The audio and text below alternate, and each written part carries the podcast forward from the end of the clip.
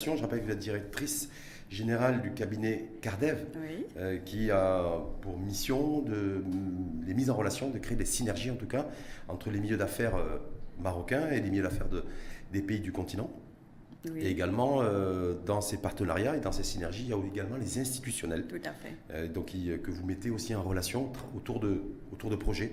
et de projets et de projets communs. Donc on va revenir un peu là-dessus parce que c'est qu'on vous présente comme globe-trotteur marocaine, pana-africaine, cet attrait pour, pour l'Afrique, vous Ils viennent, d'où? Est-ce que vous avez des racines euh? bah, Je suis africain, je suis au Maroc, donc je suis africaine. Euh, ça, c'est par nature, je suis africaine. Et, depuis toujours, bon, j'avais cette conviction, c'est que l'avenir, c'est vers le, sud et pas vers le nord. J'étais toujours passionnée par les pays africains euh, au-delà du Maroc. J'avais toujours des amis un peu partout. Et je pense que j'ai commencé cette connaissance euh, du, continent africain bien avant de, euh, de partir, de décider de partir et aller vers la découverte, surtout à travers des amis, des, collègues, des camarades de, avec qui j'ai fait des études, etc. Ça m'a permis de faire mon idée d'imaginer et aussi de voir que voilà, c'est une terre d'opportunités. Là, on peut réaliser les choses, surtout pour une personne comme moi qui vient d'une famille modeste, qui n'a ni un capital ni une autre famille derrière, mhm, mhm. et qu'on peut construire un avenir.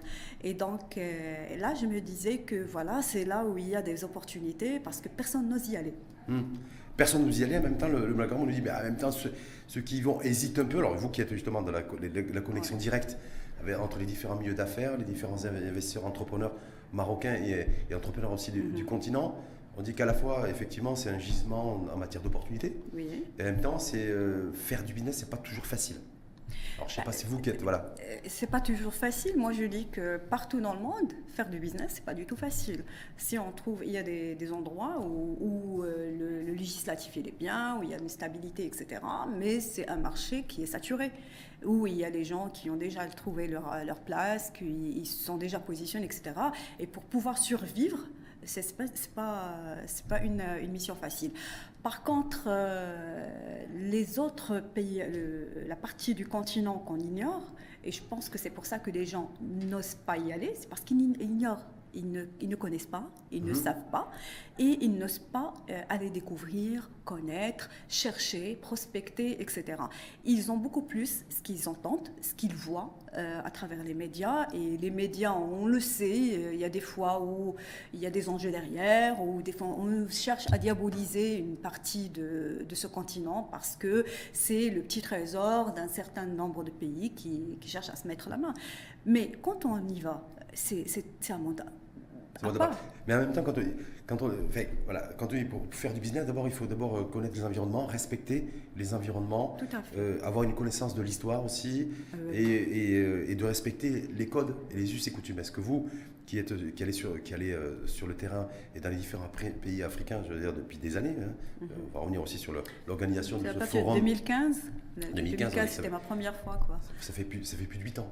Ah ça, le temps passe Voilà, avec votre bâton de pèlerin, la Caroum, si on a l'Afrique depuis 8 ans, si, en tant que citoyenne engagée euh, marocaine, pour faire des connexions entre les différents milieux d'affaires, mhm. qu'est-ce que vous retenez euh, Est-ce que c'est il y a trop de préjugés, trop d'idées reçues? Il y a une méconnaissance aussi euh, sur la base de, de, de, choses complètement erronées? Oui, il y a beaucoup de préjugés, il y a beaucoup d'ignorance, il y a beaucoup d'arrogance aussi. parce que en général, euh, au-delà de l'Afrique du Nord, euh, l'Afrique, c'est une grande famille. Mhm. Et avant qu'il soit une affaire d'affaires, de business, d'argent, etc., c'est une affaire de famille. Donc il faut d'abord apprendre à connaître la culture, apprendre à connaître les gens, les respecter, ne pas les voir avec une supériorité et, croire que voilà, on va partir en donnant de leçons et on va leur apprendre ce qu'ils vont faire parce qu'eux, ils n'ont rien du tout. Non, pas du tout. Ce sont des gens qui ont une histoire derrière, ils ont une culture, ils ont quand même des, des expériences et des expertises. Et, quand, et là, je vais revenir aussi à l'expérience euh, et, et à l'exemple de Sa Majesté. Quand on voit Sa Majesté, il, part. Euh, je me rappelle très bien de cette scène où il jouait au, au tamboureau avec, mhm. euh, avec le président, euh, je ne sais pas, de la Tanzanie ou Zanzibar, je ne sais pas. Et, là, c'était vraiment marquant. Parce que quand on voit le, le, sommet. La, la plus haute autorité de l'État. La plus haute autorité de. Il est là, il partage. Exactement, il partage la culture. C'est pas le cas des businessmen? On ne va pas citer de nom. Très rare. Pas, on va pas, Très rare Caron, est-ce que chez nous, aujourd'hui, investisseurs potentiels, milliers d'affaires, il y a aussi ce, ce, côté de, voilà, un peu de la politique de la terre brûlée. Je, j'arrive, j'arrive un petit peu uh-huh. avec mes grands sabots et je ne suis pas forcément très respectueux des, des us et coutumes moi, je vais revenir euh, à, l'ignorance et à l'arrogance. L'ignorance parce que quand on ignore quelque chose, là, on, reste prisonnier de, nos préjugés, de ce que les gens racontent, de ce que... Parce que dès qu'on parle avec quelqu'un, un homme d'affaires, il parle d'arnaque, il parle d'insécurité, il parle de maladie, il parle d'instabilité. Euh, bon, il y a de l'arnaque, oui, c'est vrai, mais ça, c'est un peu partout dans le monde. Mhm. Quand on parle d'affaires, il, y a un degré, il y a un pourcentage d'arnaque, ce qui est, ce qui est tout à fait normal. Mais c'est pas le, comment dirais-je, c'est pas le, c'est pas une exclusivité pour l'Afrique ou de l'Afrique. Mhm. C'est euh, ça, on peut retrouver partout. Il faut oser. Moi, pour moi, un entrepreneur qui n'ose pas, c'est pas un entrepreneur. Mhm. Et chez nous, les, les, entrepreneurs chez nous, ils sont plutôt dans Moi, je voudrais bien faire la différence entre un, investisseur ou quelqu'un qui, est, qui cherche la stabilité, le confort, le, la sécurité, le, comment dire, sécuriser au maximum parce qu'il ne veut pas perdre, il ne faut pas prendre de risques, et entre un entrepreneur qui va, qui entreprend des actions, qui va vers un environnement qu'il ne connaît pas, parce qu'un environnement là où il y a beaucoup plus de risques, c'est là où il y a beaucoup plus d'opportunités. Mhm. Parce qu'il y a peu de gens qui, euh, qui, partent. Et là encore, je vais dire que l'Afrique n'est plus, maintenant, euh, un continent où que les gens évitent. Aujourd'hui, je trouve qu'il y a beaucoup de Turcs qui partent. Il y a beaucoup des, des investisseurs de l'Inde qui s'installent. Il y a beaucoup des, c'est complètement Mondialisé. On le voit sur l'investissement, effectivement, c'est complètement mondialisé. Partout. Et les gens osent. Et quand je vois que partout dans le monde, les gens osent, alors que les Marocains, ils n'arrivent pas jusqu'aujourd'hui à partir et à s'installer et à s'imposer. Surtout que, euh, je vais le dire qu'on a cette chance-là, euh, à travers Sa Majesté, il, a quand même, il nous a ouvert le terrain. Ben oui, quand on est Marocain, on est apprécié. Mais parce que vous dites que c'est essentiellement euh, dû à une certaine volonté de conformisme et de vouloir tout sécuriser. C'est pour ça que nos entrepreneurs et nos investisseurs chez nous ne sont pas plus engagés, en tout cas en matière d'investissement, sur le, sur le continent euh, africain. Quand vous dites, parce que je rappelle une fois de plus, ça fait pratiquement 10 mhm. ans que vous êtes sur l'Afrique, sur ça fait pratiquement 10 ans, Macaron, que vous vous attachez à, faire des, à créer, à créer des, des relations et des ponts entre les différents milieux d'affaires et différentes institutions. Euh, est-ce que, est que valeur aujourd'hui, les choses avancent quoi qu'il en soit, ou on est en train de tourner un petit peu en rond? Bah, je, je, crois que déjà les, pas mal d'investisseurs et pas mal d'entrepreneurs et des chefs d'entreprise cherchent maintenant à, des opportunités au niveau d'un certain nombre de pays. C'est pour ça d'ailleurs que, que, ce cabinet existe. C'est de mettre en relation, c'est d'orienter, c'est de, de, faire un accompagnement stratégique, c'est de les conseiller, etc. Mais je peux vous dire que sur 10 clients potentiels ou 10 personnes qui me contactent ou 10 entreprises qui me contactent parce qu'ils s'intéressent euh, aux différents, marchés, aux différents marchés, en général, ce sont des gens qui cherchent beaucoup plus à, à commercialiser leurs produits, à chercher des partenaires qui peuvent acheter et payer sur place que de partir installer une unité de production ou euh, profiter de, des gisements qu'il y a sur place, etc. Donc investir. Donc chercher des opportunités beaucoup plus à l'export. À l'export. Sur le continent que plutôt d'avoir cette démarche de dire voilà, je vais installer aussi un outil de production dans un pays comme le Mali ou le Sénégal ou la Côte d'Ivoire ou, Tout à fait. le Rwanda.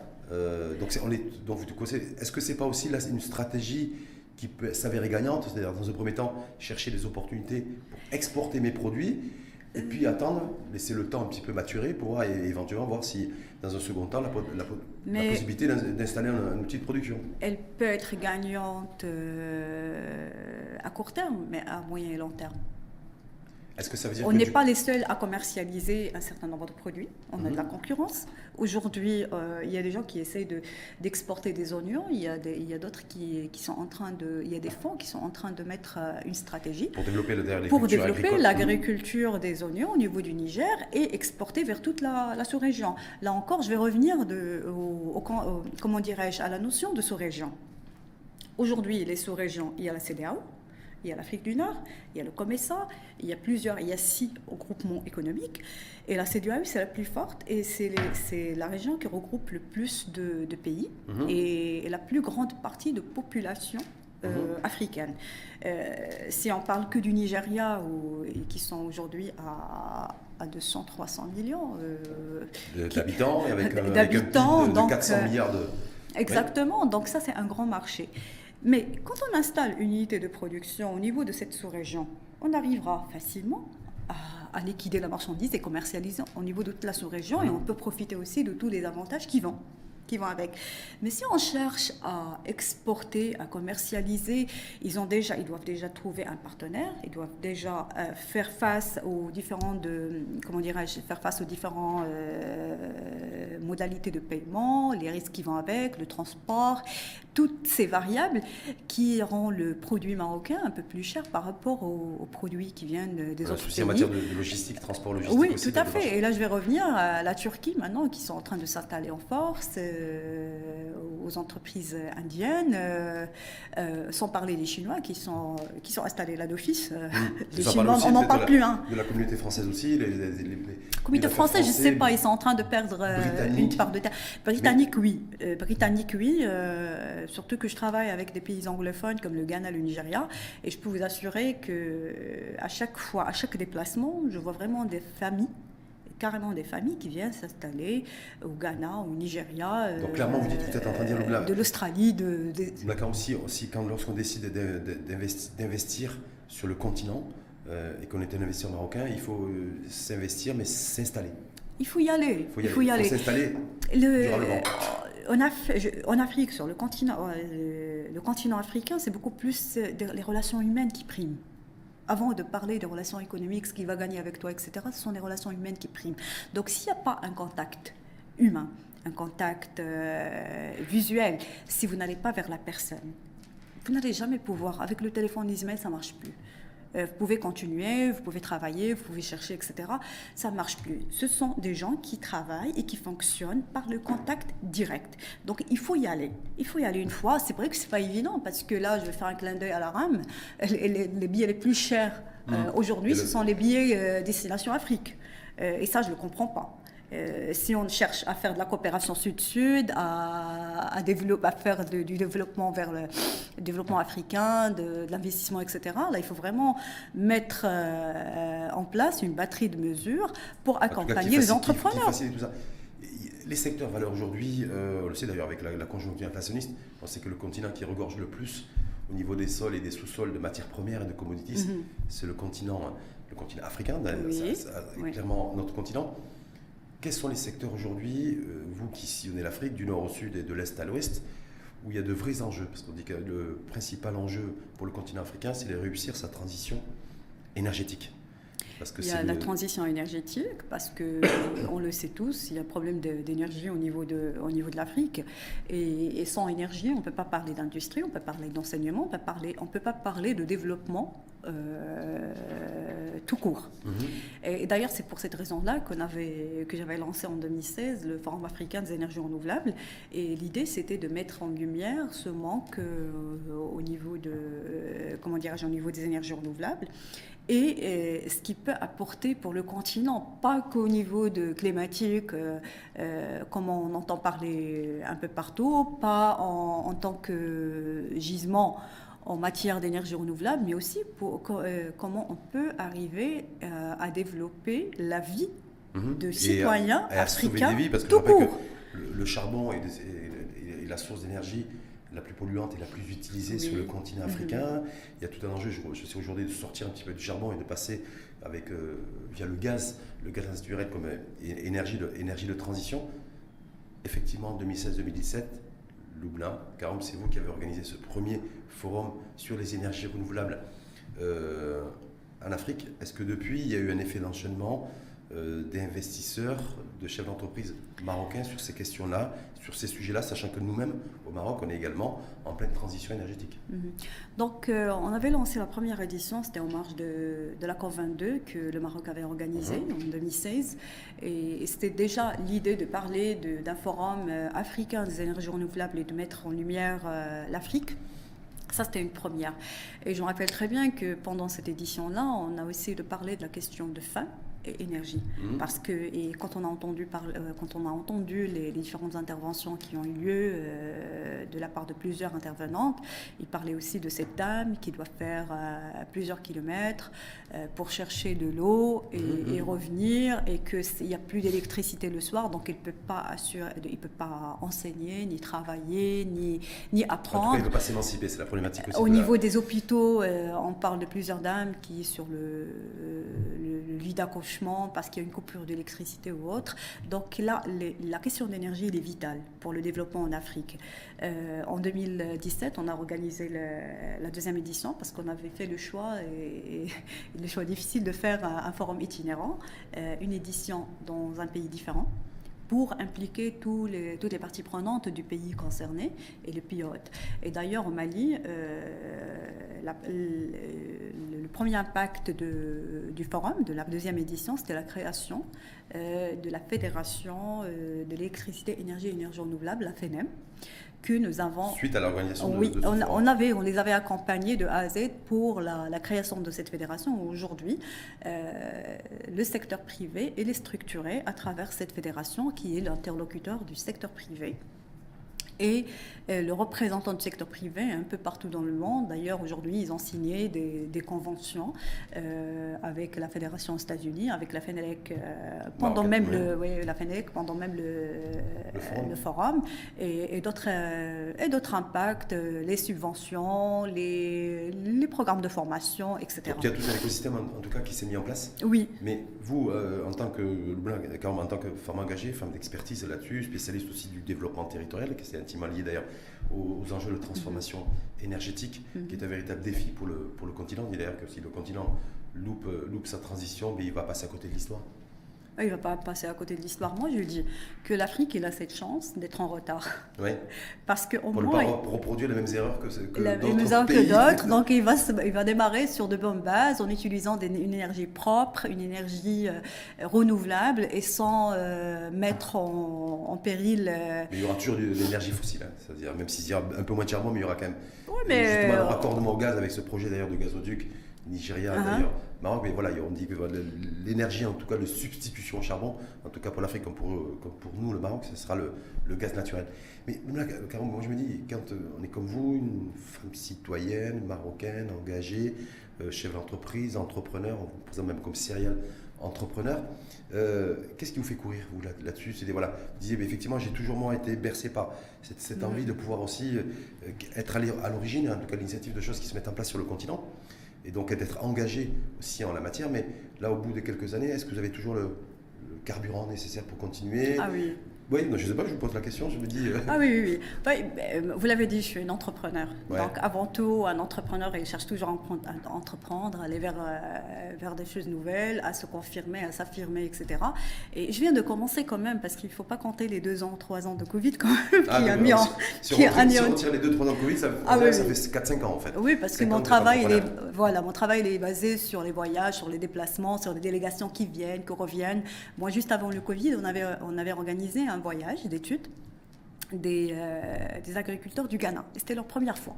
D'habitude, ils partaient au, à ils partaient en Angleterre, parce qu'ils ont cette, euh, une habitude de faire, euh, de récompenser les meilleurs agriculteurs dans différents domaines. Donc, ils ont le meilleur agriculteur en cacao, le meilleur agriculteur en, en, beurre de karité, et puis pour les récompenser.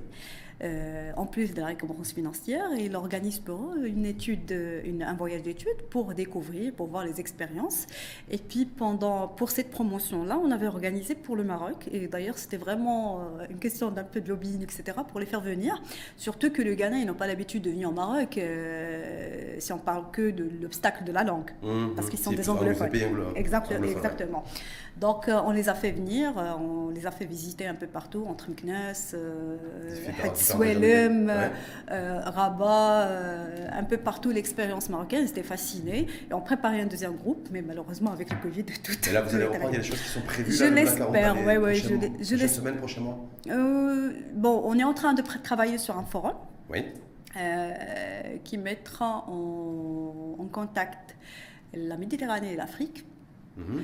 C'est-à-dire les pays du pourtour méditerranéen bah, Méditerranée, Afrique, mais et, le reste du monde, parce qu'on ne peut pas se lier quand même mhm. à ça, Méditerranée et Afrique. On a fait, le Cardef, c'est un cabinet d'accompagnement, mais aussi un cabinet de conception et de production d'événements, mais à fort impact donc ça, je voudrais bien faire la, bien sûr, la, différence. À fort impact, c'est-à-dire ça veut dire de créer de la valeur ajoutée. Pas personnes pour les réunir, mais on, non, crée on cherche de la valeur, ajoutée. on a un constat, c'est que les gens, ils ont peur de partir. Il y a des gens, il y a des fournisseurs, il y a des, investisseurs africains mhm. qui aujourd'hui, elles partent et investissent parce qu'il ne faut pas aussi euh, penser que l'Afrique c'est un continent qui cherche des investisseurs, mais l'Afrique, c'est un, un, pays, un continent qui est riche, et, qui a des investisseurs qui investissent, un peu partout dans le monde. Je vais, faire, euh, je vais donner juste un simple exemple. Il y a un investisseur malien qui a installé une unité de production ici à Mohamedia pour euh, la production euh, d'un élément qui rentre dans la production solaire. Et au lieu d'aller l'importer de la Chine, il a, il a choisi le Maroc pour le... Oui, le Maroc, Mohamedia, pour s'installer et pour fournir à toute la fournir toute l'Afrique. Donc on a des investisseurs africains qui cherchent et il y en a qui partent en Espagne, qui partent au, mmh. Canada. Notre objectif, c'est de les faire venir ici au Maroc et que ça soit le point de rencontre, un hub d'affaires et le point de rencontre des investisseurs africains y compris des investisseurs marocains, et les investisseurs d'un peu du reste du monde, y compris la Méditerranée. Donc en prenant comme base et comme hub en, la un matière, hub d'affaires. Le, Maroc, c'est ça le prochain là pour le. Oui, c'est ça le prochain. En plus de la troisième édition du forum, on a dû s'arrêter après après mhm. le Covid, mais aujourd'hui on est en train de le préparer. Euh, une troisième édition, euh, bah, faire un, événement itinérant, c'est pas évident parce que chaque fois on, pose nos valises dans bah, un il y a pays. il y, a plus de 50 pays dans le continent, donc ça fera le forum itinérant. Si vous choisissez, c'est un pays par an ou un pays tous les deux ans. On verra, on verra ou un pays par sous-région, un pays par sous-région. Est-ce que le Black en même temps, et juste peut-être pour conclure, est-ce que vous avez pas, est-ce que vous, est-ce qu'on peut dire que le Black est dans la diplomatie? C'est une forme aussi de d'engagement de diplomatie parallèle. C'est ce qu'on dit souvent. Il n'y a pas suffisamment de diplomatie parallèle euh, que l'on doit développer. On parle souvent de la diplomatie économique, mais la diplomatie un petit peu parallèle, citoyenne, euh, entrepreneuriale. Est-ce que c'est un peu aussi votre, bah, vous savez, ouais, Vous savez, dès qu'on dépasse les frontières du Maroc, on devient ambassadeur de son pays peu importe notre activité, peu importe notre casquette, etc., on a une, responsabilité parce qu'on représente le Maroc. Quand on part et on dit, ah voilà, ça c'est cette Marocaine qui nous a organisé cet événement, ah, cette Marocaine qui, est, venue pour faire ceci, ah, cette Marocaine qui a fait, bah, on parle du Maroc là. Et donc on a cette responsabilité de faire honneur à notre pays et de, et, de transmettre euh, nos valeurs, de, faire, euh, de le représenter comme il le faut. Diplomatie, euh, ben, je ne sais pas, je ne vais pas avoir la prétention de faire de la diplomatie, mais, mais au moins je suis, euh, je suis heureuse quand on dit que voilà, cette Marocaine-là, il nous a organisé un forum dans un pays qui est instable, elle a réussi à, réunir tout le monde, elle a réussi à faire ceci, à faire en cela. Même temps, organiser un forum autour des énergies, euh, des énergies renouvelables dans un, au Mali, à une époque aussi où le, la situation était difficile et compliquée, c'est pas évident non plus. C'était pas évident, mais, mais une fois au Mali, je pense que. je vais revenir à la notion de famille. Parce que quand j'ai fait le tour du secteur privé, des hommes d'affaires, euh, etc., ils ont apprécié le fait qu'une femme marocaine qui vienne ici pour organiser un grand événement dans un pays qui ne connaît pas de l'organisation d'événements d'envergure internationale et qui m'ont adoptée. Et c'est grâce à cette, à cette relation-là que j'ai pu euh, organiser et résister parce qu'on a déjà une, une responsabilité vis-à-vis de notre pays parce qu'on voit plus, on ne dit plus qu'une entreprise marocaine qui est venue pour euh, organiser, on dit que c'est le Maroc automatiquement. Euh, ça, c'est plus fort que nous, on ne le choisit pas. Et de l'autre côté, des gens qui, qui, croient en nous, qui, qui nous font confiance et, qui nous, comment dirais-je, qui nous adoptent. Mm-hmm. Ça m'a fait plaisir et aujourd'hui, je, compte, euh, je pense que je compte un père au Mali, euh, euh, une famille là-bas. Et quand je parle, les gens me parlent de, sécurité. Moi, je dis non, c'est un pays que j'aime beaucoup et je me sens chez moi. Donc, Il y a d'autres pays aussi dans le, du, du, continent où vous vous sentez bien en tous les pays du continent. Maroc, Mali, dans tous les, tous les pays. Tous les pays là, là, où je pars. Vous êtes allé partout, Nigeria, Ghana. Pratiquement, je peux pas dire partout. Ouais. Côte d'Ivoire, euh, Ghana, Nigeria, Niger, euh, Mali, euh, Gabon, Congo, RDC, l'Angola. Et, et, là où je vais, j'ai des amis, j'ai de la famille et que j'arrive à que j'ai cette chance. Je pense que j'ai cette aisance relationnelle et, et j'arrive à avoir cette, cette famille de, de, ces pays, euh, de chaque pays. Je me sens chez moi. Et, en plus de ça, moi, je l'ai dit, quand, quand, on sait que vous êtes marocain, euh, euh, la, tâche elle est plus facile parce mm. que qu'il y a déjà un travail qui a été fait par Sa Majesté. En amont, Oui. moi, je me rappelle très bien quand j'étais au Gabon. Euh, je pense la première fois, j'avais acheté un petit truc euh, artisanal qu'on m'a offert. je ne l'ai même pas acheté, on l'a offert. Puis on m'a arrêté à l'aéroport et quand ils ont vu le marque, ah, on est marocain, non, non, vous passez, vous passez. Et ça, c'est déjà, je pense que c'est Donc ça, c'est un, message aussi, ce que vous dites, et vous, venez de dire, peut-être Oumla Karoum, qui doit être entendu par les, euh, le milieu d'affaires chez nous, qui, en tout cas, ces, ces entrepreneurs ou, ou, investisseurs qui seraient un peu récalcitrants avant de s'engager réellement et physiquement, d'ailleurs, vous le disiez, sur le, sur le continent. Il faut y aller. Il faut y aller, il faut savoir prendre des risques aujourd'hui. Et vous disiez aussi. Est-ce qu'on a, le, est qu'on a le choix? Les opportunités, vous disiez, j'ai bien retenu ça, uh-huh. que les opportunités, elles sont là où il y a des risques à prendre et qu'il faut nécessairement prendre des risques pour. Moi, je me rappelle très bien de quelqu'un. Moi, je me rappelle très bien de quelqu'un lors de, de, mon premier séjour. Je pense, je me rappelle que c'était au. Bon, je vais pas nommer, je vais pas mentionner le, pays, hum. mais je me rappelle qu'il y avait euh, les élections qui s'approchaient. Et automatiquement, quand on parle d'élections, il y a une, période d'instabilité qui suit directement cette période des, élections présidentielles, etc. Et je me rappelle euh, que c'était un étranger, pour ne pas aussi mentionner le, qui m'a dit, je lui dis, bah écoutez, euh, là il n'y a plus d'opportunités, les choses sont plus instables, etc. Il m'a dit, non, non, non, vous savez, là on fait le plus d'affaires, c'est là où il y a plus d'instabilité. Donc il faut y aller. Aujourd'hui, si on trouve, si on voit que les Turcs s'installent de plus en plus, c'est pas parce qu'il y a de l'insécurité, mais parce qu'il y a des opportunités. Il regarde, il y a ceux qui regardent les opportunités, ceux qui voilà. regardent Et donc, il faut, oser, il faut y aller. Euh, on n'est pas entrepreneur si on ne prend pas de risques. Et surtout quand ça vient de la, de la bouche, j'ai envie de dire, d'une jeune citoyenne marocaine engagée comme vous femme qui elle prend le. Moi j'aime pas cette note. Ah, mais je sais pas, en tout cas, mais d'entendre ça de, moi, me le dit souvent, me dit, ah, c'est une... encore plus de sens. C'est une femme. Ah, en plus de ça, c'est une femme. Non, je suis entrepreneur. Donc, euh, moi, je, parle de compétences et de mérite. Euh, c'est pas parce que je suis une femme que, que j'ai de, je suis privilégiée par rapport aux autres. Euh, aux autres. Peut-être qu'on est respecté plus, qu'on a un, traitement de, de faveur parce qu'on est une femme. Euh, et surtout dans la culture des pays africains, ils respectent beaucoup plus la femme. Et, et, et ça, ça aussi quelque chose que j'apprécie. Est-ce que vous avez certainement dû apprécier aussi Parce que j'ai vu qu'en 2022, donc l'an dernier, vous avez reçu ce, titre de présidente WIP qui a été, euh, qui a été délivré par un, organisme africain. En tant que euh, présidente. AWIP. AWIP. AWIP. Alors AWIP, c'est une initiative qui a été lancée par l'Union africaine en marge de, du sommet, de l'industrialisation de Niamey en novembre dernier. Donc c'était le sommet des femmes transformatrices africaines. Et, euh, et puis, on, a pensé à, institutionnaliser cette, cette initiative. Et du coup, on a fait, ils ont fait un découpage par région, donc il y a l'Afrique du Nord, Afrique du Sud, Afrique centrale, etc. Et moi, j'ai eu cette, euh, j'étais honorée par, par cette nomination euh, d'être la présidente de AWIP Afrique du Nord. Et, j'espère qu'on va pouvoir... Et de figurer dans les 100 plus jeunes entrepreneurs dynamiques du continent. Bah, c'est eux qui ont dit pour moi. mais moi je le dis parce que je l'ai trouvé, je trouvé aussi comme, comme notation. Donc félicitations une fois de plus à vous. Comme quoi, euh, quand on prend son destin en main, quand on, a, quand on veut aller de l'avant et qu'on qu'on a comme carburant l'engagement et l'action, euh, il y, a de la reconnaissance au bout. Je, vais, je, vais, vous dire quelque chose, Rachid, qui c'est un, peu, un peu bizarre. C'est que au début, quand on commence et on voit ce genre de distinction, ce genre de, classement, etc., on dit c'est extraordinaire, etc. Mais dernièrement, j'ai jamais cherché quand, euh, de figurer dans, figurer dans un tel classement ou autre, ou dans mmh. une revue, ou autre. Ça vient tout seul. Euh, ça vient tout seul et après à un moment donné, on, je dis mais est-ce que je mérite vraiment euh, de figurer ici? Est-ce que, est-ce que j'ai fait quelque chose qui mérite ceci, mérite cela?